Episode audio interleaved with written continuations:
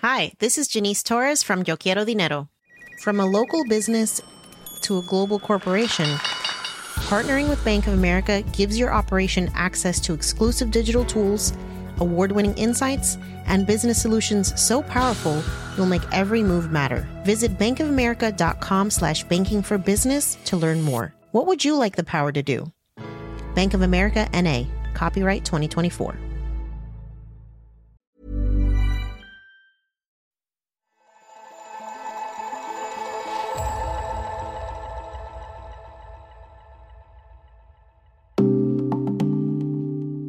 So, I was recently in Rio de Janeiro in Brazil, where I visited a community health centre in the north of the city.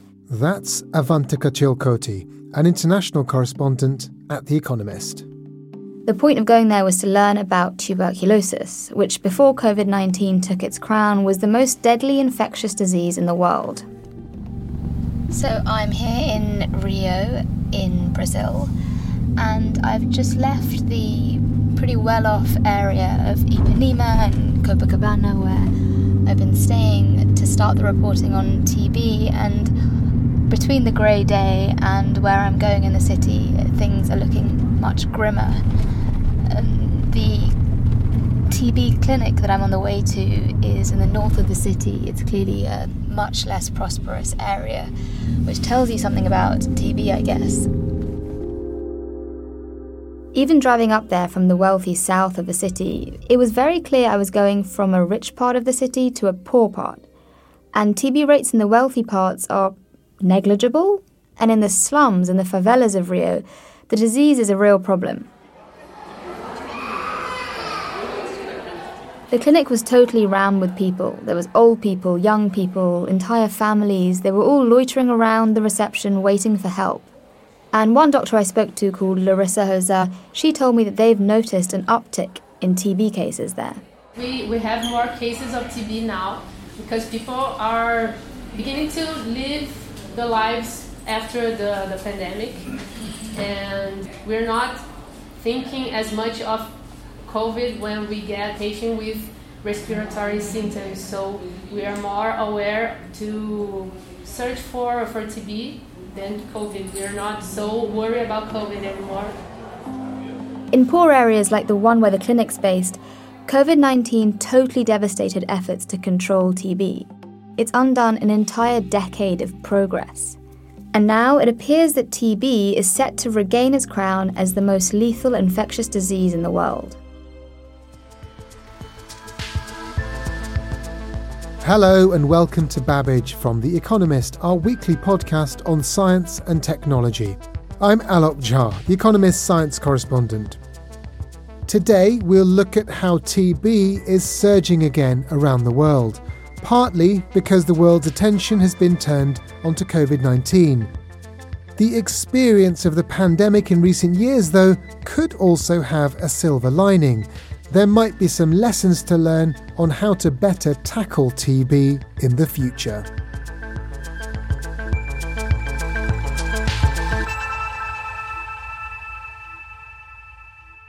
I'm here with our international correspondent, Avantika Chilkoti. Avantika, tell me why you've been reporting on tuberculosis and, and why your research took you to Rio de Janeiro. So, I've been interested in TB for a while. About 10 million people are infected with this disease every year. We know a lot about the bacteria that causes it. We have some drugs that can treat it. So, I was just totally baffled about sort of why does it still kill so many people? Why do so many people still get it? And what I realized is that poor people are most at risk. Rio was a really interesting place to look at this because in the well off areas of the city, TB isn't a problem, but you drive just five minutes and things are terrible. So it's just really clear in a city like Rio that TB is a poor person's disease. And just about the disease itself, I mean, what does it do to patients? So it's a bacterial infection, it's spread through the air. You inhale the TB bacteria, a bit like the COVID 19 virus, and it's really slow acting. So, most commonly, it sort of settles in the lungs. People who get sick with it, they develop a fever, they start coughing, they have difficulty breathing. As the disease progresses, you end up sort of pale and very slim. You know, in the longer term, it causes lung damage and it eventually can kill you. And how prevalent is it around the world? The thing about TB is that about a quarter of the world's population are infected with the bacteria. It's sort of latent in them. 90% of people who get TB will never actually develop symptoms. Especially in the rich world where people have clean, well ventilated houses, where we eat well, cases are low. The 10% of people who get sick with TB are undernourished and they generally have a weak immune system. So, if you're diabetic, if you smoke, if you're an alcoholic, you're more at risk. There's also a, a real correlation with HIV positive people. And this is all just to say that TB is a disease of poverty. Just eight developing countries, so India, South Africa, Nigeria, they account for two thirds of all new cases.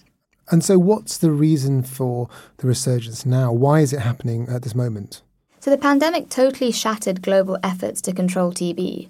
If you found yourself coughing or cold and tired, you're probably in lockdown not going to go to the doctors. And even once you went to the doctor, quite often there was confusion between COVID and TB. It took longer to get diagnosed, and in the process, treatment was delayed.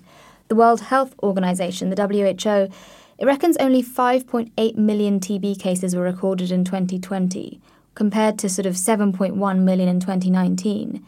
That's not to say that less people were getting sick, it's to say that less people were being diagnosed. As part of my reporting, I spoke to Mel Spigelman. He's the director of the TB Alliance. It's a not for profit group that aims to improve TB medicines and make them affordable. And Mel really explained why the pandemic had had an impact on TB. TB hospitals have been closed around the world in order to make them into COVID hospitals. The lockdown has affected people's willingness or ability to get out, get diagnosed, and get treated. And the amount of funding that's been made available for TB has suffered tremendously because of the necessity, as viewed by political people and others, to invest that money into COVID. World leaders were really aiming for us to ramp up spending on TB.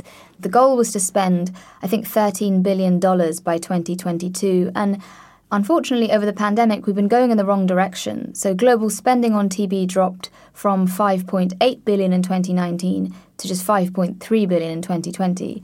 I mean, all of that is just far too little. So COVID 19 obviously took much more of the attention of people and, and took the money as well, it seems. So, what has the effect of that been on, on tuberculosis? After months of delay, people who were turning up to the doctors often were too sick to be treated. Those who were undergoing a sort of a, a very lengthy treatment, you know, talking six months to one year, a few of them had abandoned their treatment.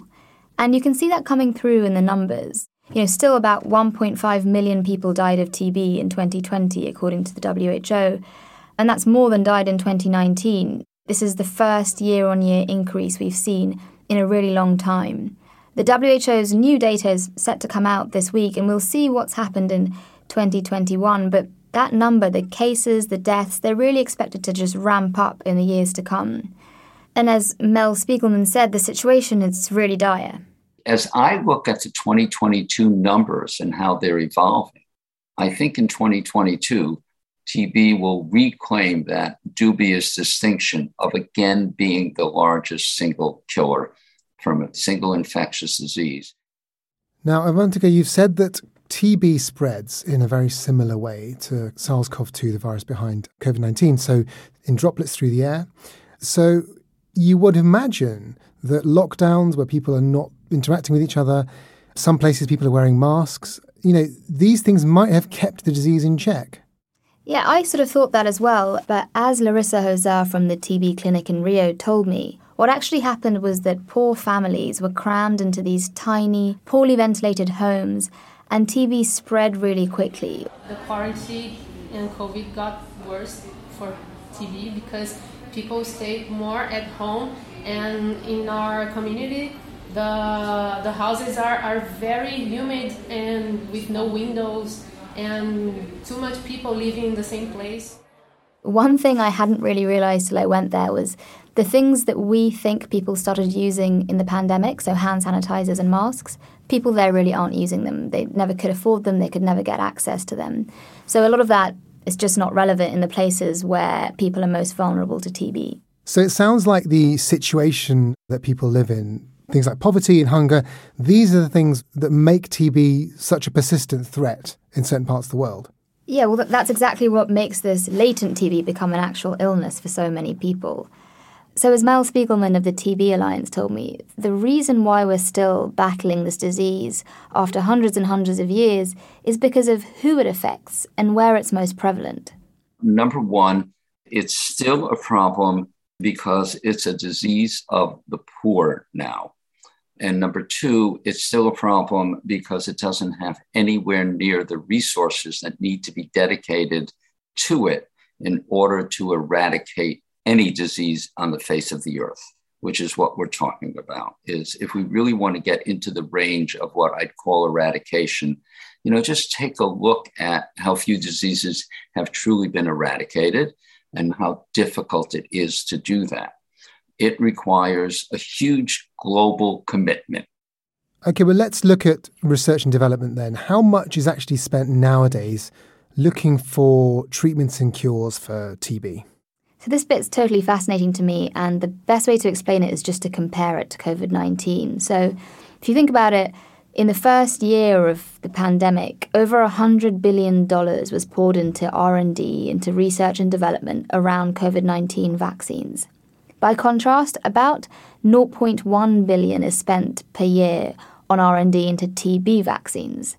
I spoke to one very passionate TB researcher called Lucica Ditiu, She's head of the Stop TB Partnership, which works with over a thousand other organisations that are trying to eliminate TB as a public health problem.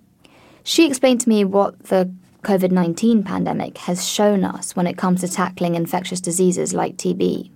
What did COVID show? And uh, there is absolutely no reason why we should not use this for TB. It showed, first of all, that money are not an issue once a public health threat especially an airborne pandemic, appears. What uh, showed us is that, especially the novelty of it, because TB is also an airborne pandemic, right? But COVID uh, was the same, you know, affects the lungs, uh, even some symptoms are similar. But the difference was that COVID represented a threat for the big north. And uh, that's why I think the, the big push and the, the sudden availability of billions and billions of dollars to fight COVID. So it became very clear that money are not an issue if there is the will. People like Lucica are trying to create that political will. They're trying to convince people in power that they really need to invest in TB. Avantika, thank you. Uh, that's something we'll explore a little bit later on in the programme, along with how the extraordinary scientific effort that helped control the COVID 19 pandemic could hold some lessons for TB.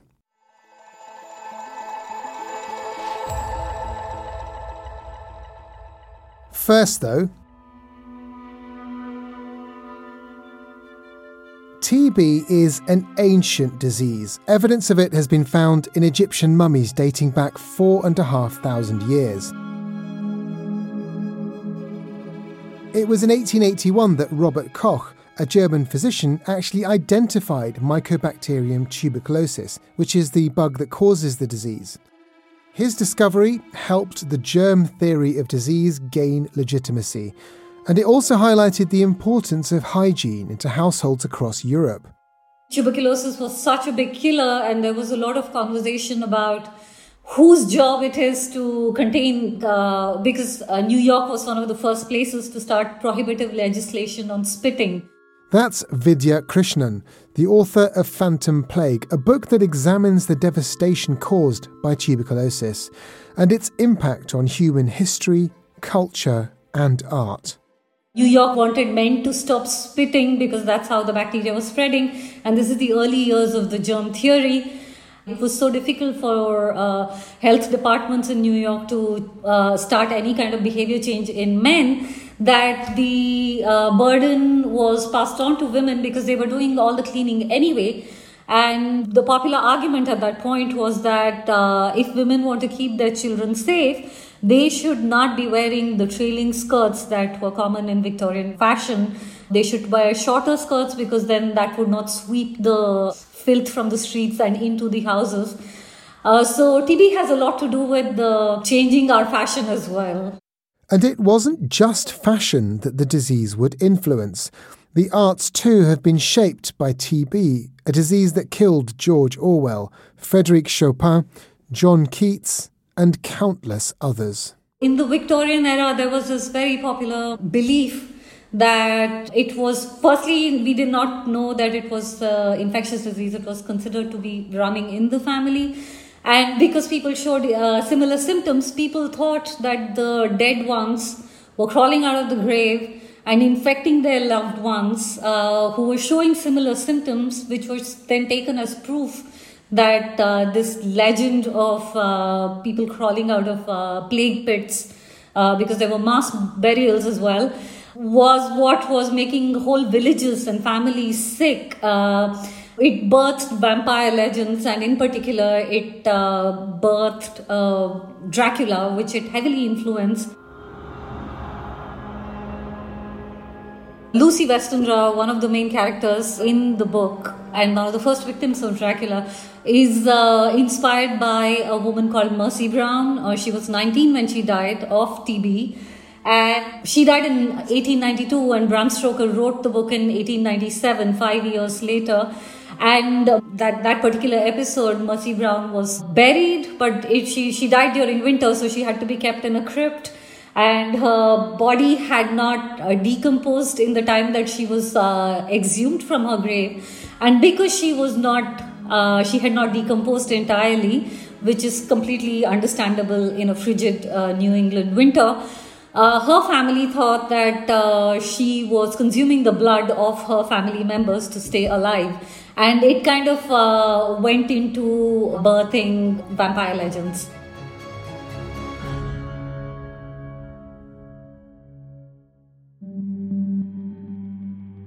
The stigma associated with dirt and the disease remained, and at the end of the 20th century, tuberculosis met a deadly collaborator HIV. At first, only gays and IV drug users were being killed by AIDS. But now we know every one of us could be devastated by it. The HIV epidemic was this perfect tag team for TB to emerge back uh, because uh, the virus, HIV's uh, signature move is immunocompression and uh, once the immunity is compressed the bacteria tuberculosis ravages the body so one of the things uh, health experts realized after the hiv epidemic was that tb was completely out of control especially in countries with high uh, hiv burden which is south africa uh, but also countries like india where uh, people live in very close proximity Today, the link between HIV and TB in many parts of the world only serves to exacerbate social stigma, and TB remains a huge killer. So, what can the world do about it? That's coming up.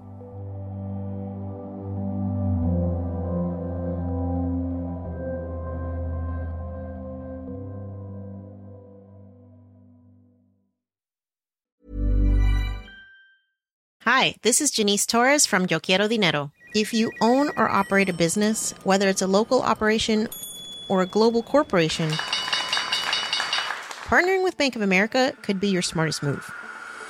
By teaming with Bank of America, you'll enjoy exclusive digital tools, award winning insights, and business solutions so powerful you'll make every move matter.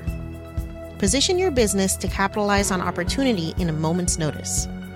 Visit bankofamerica.com slash banking for business to learn more. What would you like the power to do?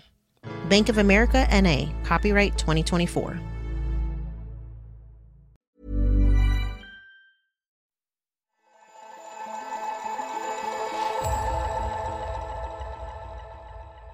Today on Babbage, we're talking about the resurgence of tuberculosis and how to better tackle the disease. The Economist's international correspondent, Avantika Chilkoti, has been exploring the impact of the condition in Latin America. She joins me once again.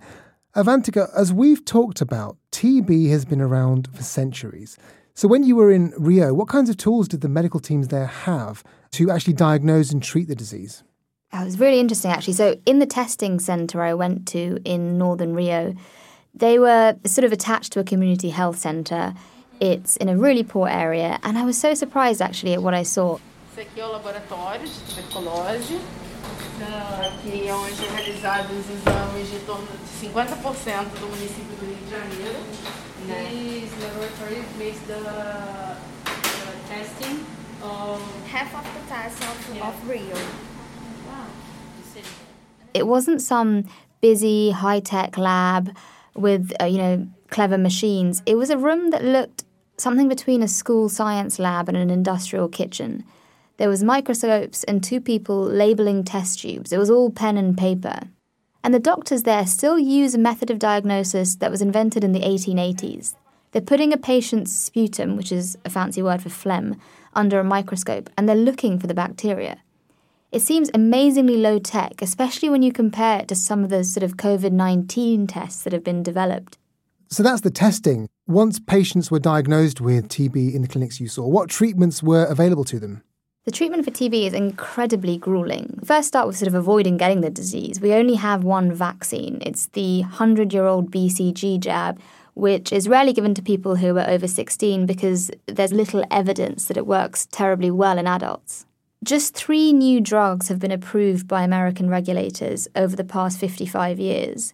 So, if you get TB, the treatment options you have are honestly so painful that it's a surprise anyone completes it. You take these ginormous pills, a handful of ginormous antibiotic pills every morning. And this can be a six month treatment, it can be a one year treatment. If you're facing a drug resistant form of the bacteria, it can be even longer. It can involve painful injections. And the side effects are terrible. So, if you're lucky, you might just be nauseous and have crippling joint pain. But I've heard stories of people who've lost their hearing, people whose livers collapse, whose kidneys collapse. And the complicated course of treatment has other issues, as Mel Spigelman of the TB Alliance explained to me.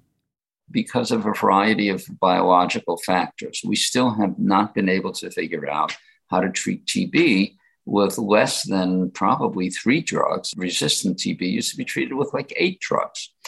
And what happens when you treat a disease like TB with even three or four drugs, if the person doesn't take all the drugs, it also then encourages resistance to the drugs that they continue to take. So that's what happens when microbes like bacteria and fungi evolve to defeat the drugs designed to kill them. Drug resistance arises, number one, because if you don't take the regimen as prescribed, drug resistance will come up. Once someone has a drug resistant bug, they will transmit that to another person. And so now you get the promulgation of drug resistance in a community. Um, it's like the new variants with COVID. As the new variant takes over, that's the variant that becomes prominent in the community. As I think we've all gotten real educated on in the last couple of years. Over the past two years, countless TB patients have stopped treatment prematurely. So doctors are really now worried about the prospect of a new, highly contagious form of TB emerging that doesn't respond to the drugs we have. What you have at the moment is courses of treatment that involve patients either visiting a health clinic every few days or having a community health worker visit them at home every few days to literally watch them swallowing the pills because no one trusts that you will continue taking these pills. It's just not a sustainable way to work. Forget pandemics and lockdowns. In war zones, when you have extreme weather events, there's just so many ways for this form of treatment to be disrupted. Now, everything you've described is incredibly impractical, as you say, but also kind of necessary in a way if you want to defeat this other major healthcare problem that's sort of in the background to all this, which is antimicrobial resistance. I mean, it's it's creeping up on all sorts of diseases around the world. How common is it when it comes to TB? And can TB researchers identify when it's happening? So the TB bacteria mutates in a pretty similar way to COVID. It's to do with evolutionary pressure that means that some mutations will dominate and different strains of bacteria emerge. Currently, there's more than a dozen antibiotics and other drugs that are used to treat TB. The way that researchers generally determine if a strain that's causing a particular case of TB is resistant to a particular drug is that they culture microbes from a sputum sample in a petri dish and they just sprinkle the drug on it and they observe with a microscope if the bacteria are multiplying. If they are multiplying, then the bacteria is resistant to the drug. It's quite a basic lab experiment, and it's been used for at least a century. It's slow, it uses a lot of resources, and it doesn't actually tell you that much about the bug. Now, what's surprising to me about that is that you know the last few decades have seen a, you know a massive revolution in biotechnology and things like understanding diseases and genomic sequencing. The prices of these things are really really low, and you can imagine that even in relatively poor places, that you would have the technology to sequence genes of bugs of all sorts. Has any of that technology reached the uh, detection and treatments of TB?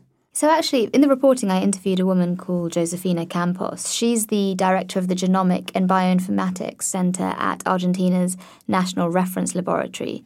And she's been using genomic sequencing to improve the detection and monitoring of resistance in her country. It's a technology, like you say, which came into the public consciousness thanks to COVID, that's used to determine mutations that are causing a particular strain. For whole genome sequence, what we do is extract the DNA, so the genomic material of the bacteria, and through a process of trying to understand that DNA, we add some tags and read that DNA. So it's like reading the footprint of the bacteria, so have all the information at once. So that would allowed us to understand not only the difference that leads to a resistance to a treatment, but also the relationship between different pathogens that are in different patients.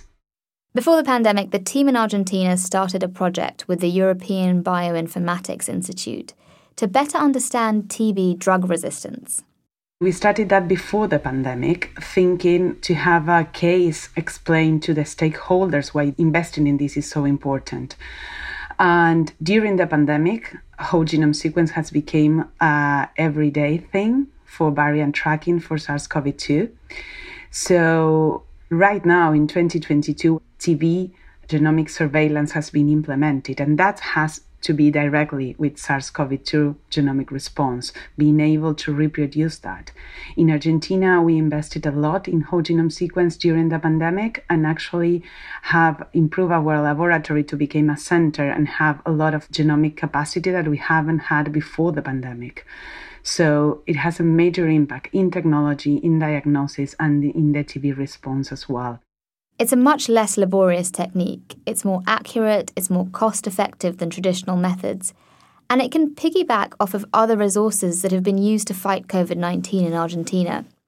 These labs they have, they can now be used to detect many different types of pathogens, not just SARS viruses or TB bacterium. Okay, well, now this is very exciting because genetic sequencing of viruses and bacteria are exactly the right way to understand how things are spreading and to understand how things like antibiotic resistance is also spreading in a particular area.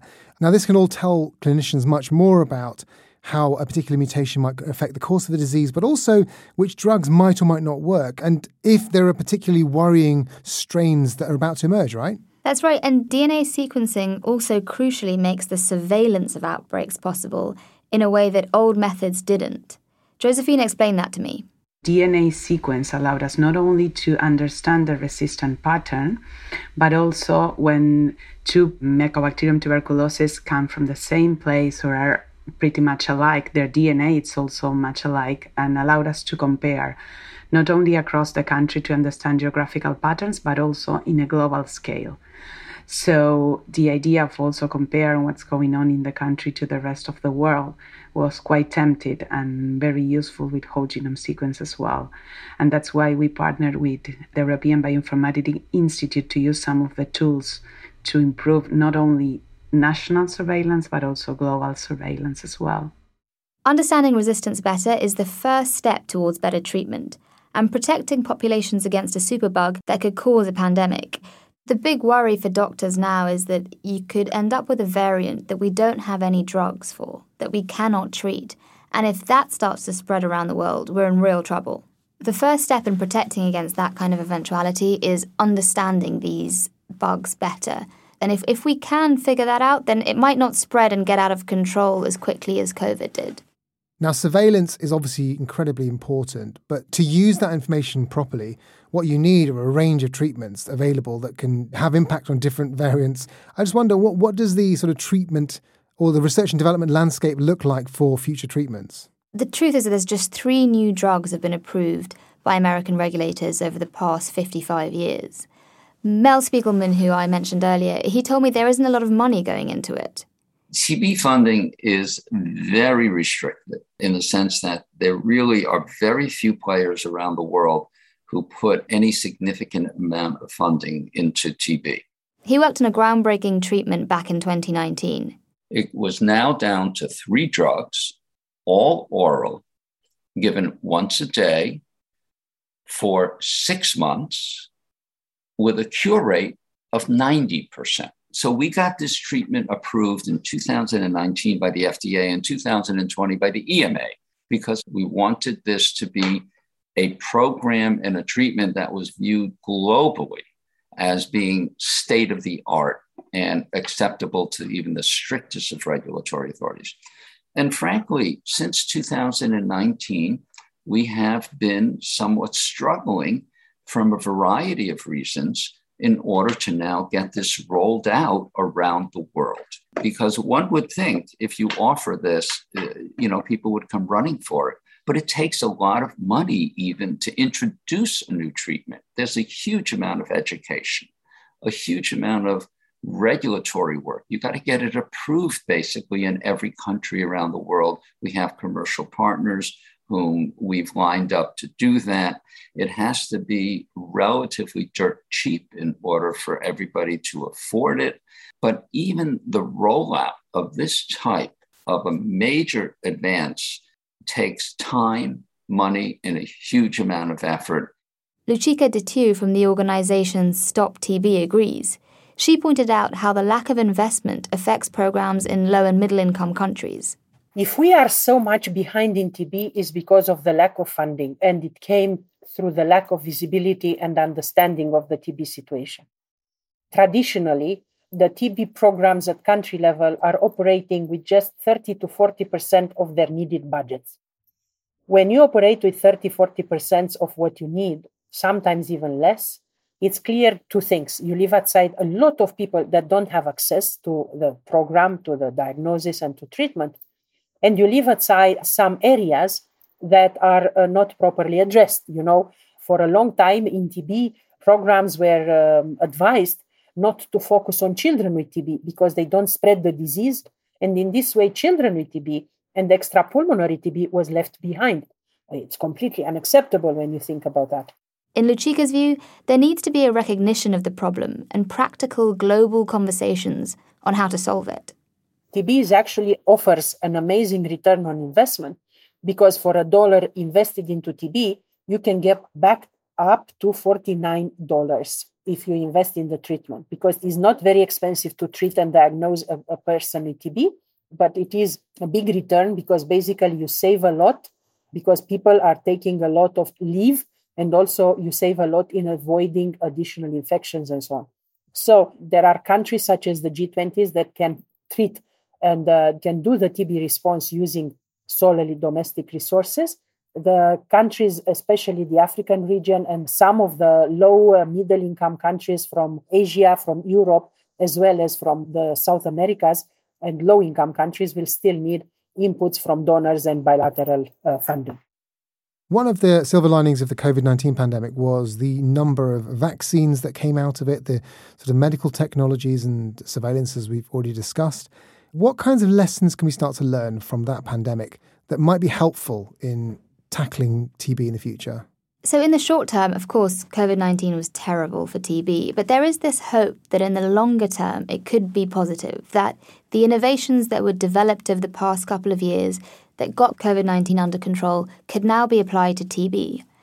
You know, in part, this is just about digital health infrastructure. So, basic things that we now take for granted, like a global COVID 19 tracker, where you can see in real time how many cases there are, how many deaths there are. There's now a lot of pressure to try and create something like that for TB. Because if you get something like that for TB, policymakers can be held to account. They can see how different trials are working. The public has something to lobby their policymakers with. Then there's sort of the more medical stuff we've come up with. So things like small, clever tests there's even hope that the technology behind the new mRNA vaccines that were used widely for the first time in the pandemic, that they could be applied to develop a new TB jab. You've already got BioNTech, the German pharmaceutical company, saying that they would like to try out that kind of thing. It would be the single most effective fix to the current crisis we have.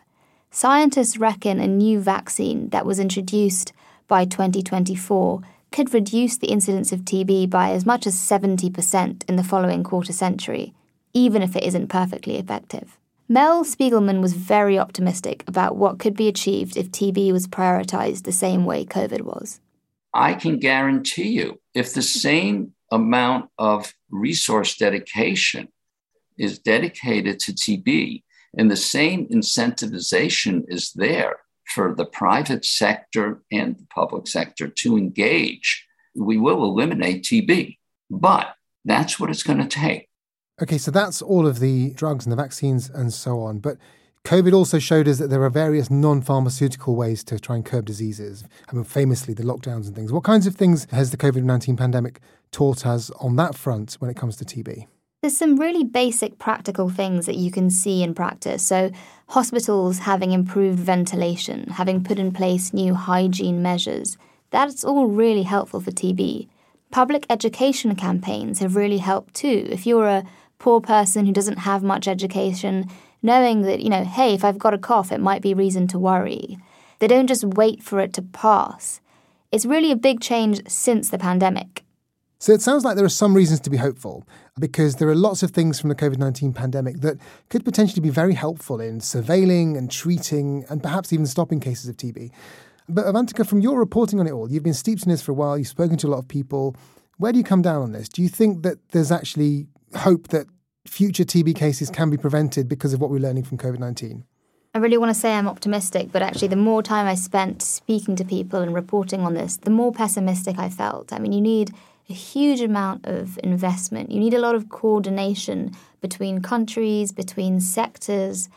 And the thing that struck me was, you know, the pandemic was a big global disruption, but for a poor person who's facing TB, they have disruptions on a daily basis. You could just be in the middle of a treatment and your family has suddenly a desperate need for an extra income.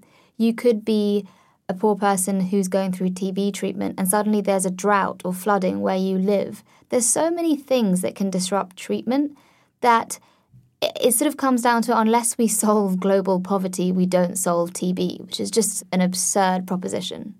That's too depressing a place to end. So I'm going to ask you for what you think from the people you've spoken to are, are the things that perhaps institutions, governments could be pursuing to try and capitalize on the lessons of the pandemic. And if you're not going to solve global poverty, that's a much bigger problem. But what kinds of practical things can be done in terms of tackling TB? I think in part it's just about investment. It's just about putting this at the top of the agenda. So the plan that global leaders had in place, spending $13 billion a year, I mean, that would be an excellent start. Vaccines have to be the number one solution that we try to invest in, that we try to get people together to do research on. I mean, if we can find a vaccine for TB, that's the ultimate answer. Okay, Avantika, thank you very much. When the first vaccine does come along, we'll have you back to explain it all to us. Thanks very much, Alok. Thanks for having me. Our thanks also to Larissa Hozar, Mel Spigelman, Lucica Ditiu, Vidya Krishnan, Josefina Campos, and Selma Giraldo da Silva. You can read Avantika's full reporting on the resurgence of TB in the upcoming print edition of The Economist and online later this week. Her piece will include the World Health Organization's analysis of the scale of the resurgence of tuberculosis. Find all of that and more at economist.com slash podcast offer. That subscription link is in the show notes. Thanks for listening. Babbage this week was produced by Jason Hoskin and Harim Khan, with support from Leonie Tanza. Mixing and sound design was by Nico Rofast, and the executive producer is Hannah Marino.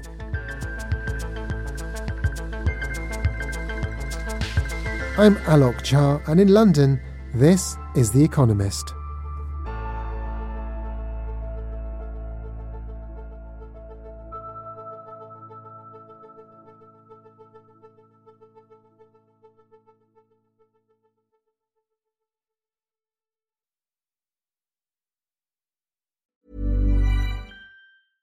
Hi, this is Matt and Sean from Two Black Guys with Good Credit. From a local business to a global corporation. Partnering with Bank of America gives your operation access to exclusive digital tools, award winning insights, and business solutions so powerful you'll make every move matter. Visit bankofamerica.com slash banking for business to learn more. What would you like the power to do? Bank of America, NA, copyright 2024.